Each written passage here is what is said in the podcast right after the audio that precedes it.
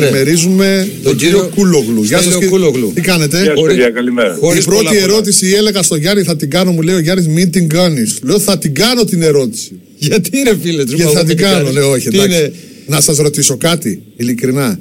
Έφτασε σε ένα σημείο να νιώθετε μέσα σας να παλεύετε καταπιεσμένος, με την έννοια δηλαδή ή ευρωβουλευτής δημοσιογράφος ήμουνα και είμαι εντάξει ξεκάθαρο είναι αυτό φτάσατε κάποιο σημείο έτσι να το λέμε, το ξέρετε, σκεφτείτε; υπό την έννοια ότι ρωτάμε πολλές φορές αυτό και στους προπονητές που ήταν παίχτες, ότι ναι. τι είναι πιο εύκολο τελικά.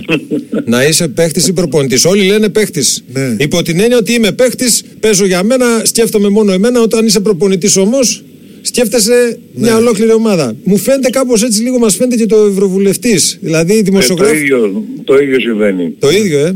Καλύτερα να είσαι παίχτης παρά να να, να είσαι προπονητής. Ε, ναι. να κάνεις τον προπονητή. Πάντως εκεί έχετε πολλή δουλειά έτσι. Γενικώς δηλαδή είναι πολλά τα ανοιχτά μέτωπα.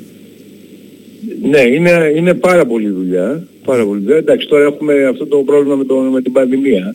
Ε, που βασικά συνεδριάζουμε διαδικτυακά. Ναι. Ε, αλλά παρόλα αυτά τα θέματα είναι πάρα, πάρα πολλά και ε, μπορεί να δουλεύεις από το, αν θες να δουλέψεις, από το πρωί στις 9 μέχρι τις 9 το βράδυ. Να μην σταματάς ποτέ. Αυτό που λέτε για την πανδημία είναι ένας από τους λόγους για τους οποίους θέλουμε να μιλήσουμε για το πώς τοποθετείται και, και η Ευρώπη μέσω και του Ευρωκοινοβουλίου στην, ε, στην επόμενη μέρα της πανδημίας. Τι, τι, τι μακάρι να έρθει, μακάρι και, να έρθει, τι πρωτοβουλίες Μακάρι να έρθει σύντομα η επόμενη μέρα θα πω εγώ, γιατί ναι. ακόμα δεν, έχουμε, δεν έχει ξημερώσει η επόμενη μέρα, έτσι, μέχρι να βγει και το εμβόλιο σε υγειονομικό επίπεδο ναι. ε, αυτό που γίνεται είναι εντάξει μια συμφωνία με εταιρείες που δουλεύουν πάνω στα εμβόλια εναντίον του κοροναϊού ε, ώστε να μπορέσουμε σχετικά γρήγορα οι πολίτες της Ευρωπαϊκής ε, Ένωσης να εμβολιαστούν όταν βγει ε, το εμβόλιο. Ναι. Συγχρόνως υπάρχει μια ε, προτροπή για τεστ, να γίνουν μαζικά τεστ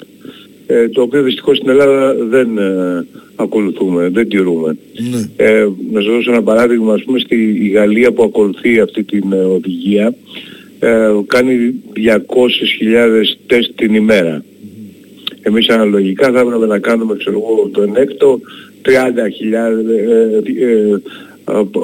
πολύ παραπάνω ας πούμε. Ναι. Πολύ παραπάνω από αυτά που κάνουμε από δηλαδή. Αυτά που κάνουμε, ναι. Το θέμα είναι πώς θα γίνει αυτό. Δηλαδή επειδή είναι και το οικονομικό στη μέση πρέπει να υπάρξει μια ε, συνεργασία και μια πρωτοβουλία την πλευρά της πολιτείας προφανώς. Έτσι δεν είναι για να ε, μπορέσει και ο κόσμος να πηγαίνει να κάνει... Το τεστ ως διαδικασίας είναι πολύ γρήγορο. Στη Γαλλία για παράδειγμα που το αναφέρατε τι γίνεται. Το πληρώνει ο ο...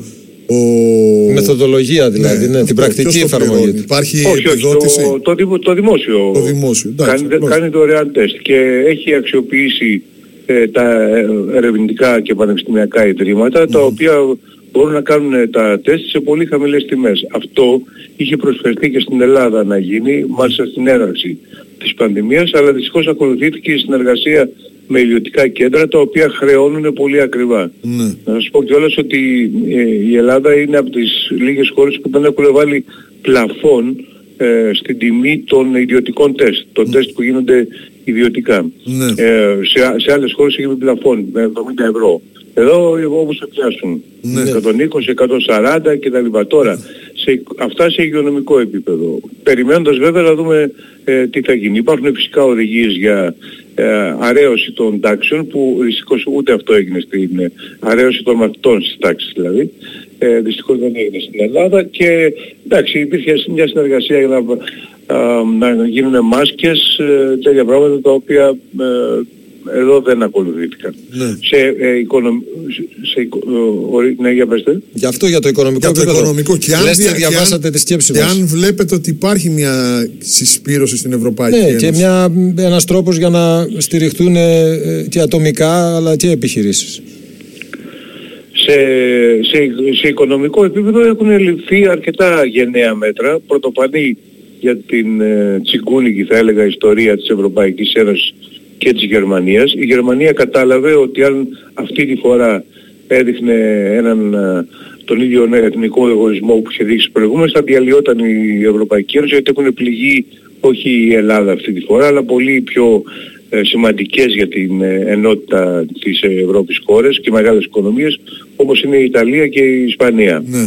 Οπότε έκανε υποχώρηση και μοιράζεται κατά κάποιο τρόπο τα ρίσκα που αρνιόταν να μοιραστεί την, την προηγούμενη φορά. Άρα έχει βγει ένα πακέτο το οποίο είναι αρκετά γενναιόδωρο. Είναι αυτό το πακέτο που παρουσιάστηκε εδώ στην Ελλάδα ότι θα πάρουμε 72 δις λάθος, είναι αλχημία, 32 δις, λάθος, είναι αλχημία, αλλά θα πάρουμε αρκετά δισεκατομμύρια και στην Ελλάδα και οι υπόλοιπες ε, ευρωπαϊκές χώρες. Ε, και επίσης έχουν βγει αυτά τα προγράμματα ενίσχυσης της εργασίας, τα προγράμματα ε, ΣΟΥΡ και τα, από τα οποία μπορεί να αντλήσουν πόρους, να, να μπορούν να αντλήσουν πόρους στα κράτη-μέλη. Ναι. Κύριε Κούλογλου, μέσα στην εβδομάδα, ε, προηγούμενη Τετάρτη, αν δεν κάνω λάθος, προηγούμενη Τετάρτη, ναι, στην Ολομέλεια του Ευρωπαϊκού Κοινοβουλίου υπήρχαν και τοποθετήσεις από την ε, Πρόεδρο της Ευρωπαϊκής Επιτροπής, την Ούρσουλα Φόντερ Λάιεν, εκεί παίχτηκε αρκετά μια δήλωσή της για, ε, για το ότι η, Ένωση, η Ευρωπαϊκή Ένωση είναι κοντά στην ε, Ελλάδα, στην Κύπρο, σε σχέση με όλα όσα συμβαίνουν με την, με την Τουρκία. Είναι και αυτό ένα από τα ανοιχτά ζητήματα και επειδή είστε εκεί μέσα στον, ε, στον Παλμό. Θα, θέλω να μας μεταφέρετε ναι. το κλίμα, τι εισπράτετε εσείς από τους Ευρωπαίους, έτσι το ξεκαθαρίζω. Ναι, γιατί εμείς μπορεί να, να, λέμε εδώ ότι λέμε, αλλά μπορεί να μην είναι, να μην είναι και έτσι. Ναι. Λοιπόν, κοιτάξτε, η Φόντε Λέγεν ε, προχτές μίλησε ναι. ε, για την κατάσταση της ε, Ένωσης. Και πράγματι ήταν αρκετά αυστηρή στο θέμα της, ε, ε τη, της Τουρκίας. Ε, στο, μίλησε στο Ευρωπαϊκό Κοινοβούλιο το οποίο είναι πολύ αυστηρό στο θέμα της Τουρκίας. Ναι, ναι. μάλιστα είχαμε ένα ψήφισμα χθες για την Τουρκία το οποίο είναι πάρα πολύ επικριτικό. Ε, ήμουν ένας από τους εισηγητές ε, του ψηφίσματος, εκπροσωπούσα την ομάδα της αριστεράς. Ναι, ναι. Κάθε πολιτική ομάδα έχει έναν ε, εισηγητή, ε, ο οποίος διαπραγματεύεται τους υπόλοιπους και βγήκε ένα κοινό ψήφισμα, το οποίο είναι ε, πολύ σκληρό απέναντι στην Τουρκία και ζητάει επίσης και κυρώσεις.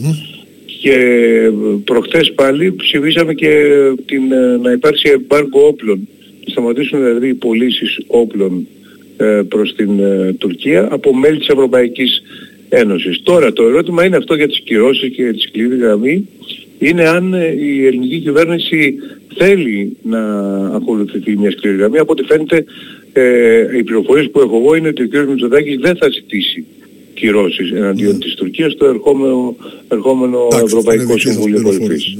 Ναι. Ναι, απ' την άλλη είναι σημαντικό και από το ψήφισμα αυτό που μας, ε, που μας αναφέρατε. Γενικώ πολλά ανοιχτά ε, θέματα και γι' αυτό θέλαμε, επειδή ταιριάζει και, και το πρόγραμμά σας και να μπορούσαμε, πάντα το κάνουμε αυτό, ξέρετε. Είχαμε και τον κύριο Κιμπουρόπουλο πριν από περίπου 20 μέρες. Μας αρέσει και παίρνουμε παλμό από την ε, Ευρωβουλία, οπότε μας δίνεται αυτή η δυνατότητα. Με τη λιδασκέψη όπως είπατε, ε, δεν φαίνεται αυτό να τελειώνει σύντομα, μάλλον θα κρατήσει ε, Όχι, ναι, θα κρατήσει, αλλά εγώ είμαι στη διάθεσή σας. Όποτε θέλετε. Ωραία, σας ευχαριστούμε πάρα πολύ. Ευχαριστούμε πολύ για αυτή την κουβέντα που Σας ευχαριστούμε κύριε Κούλογλου.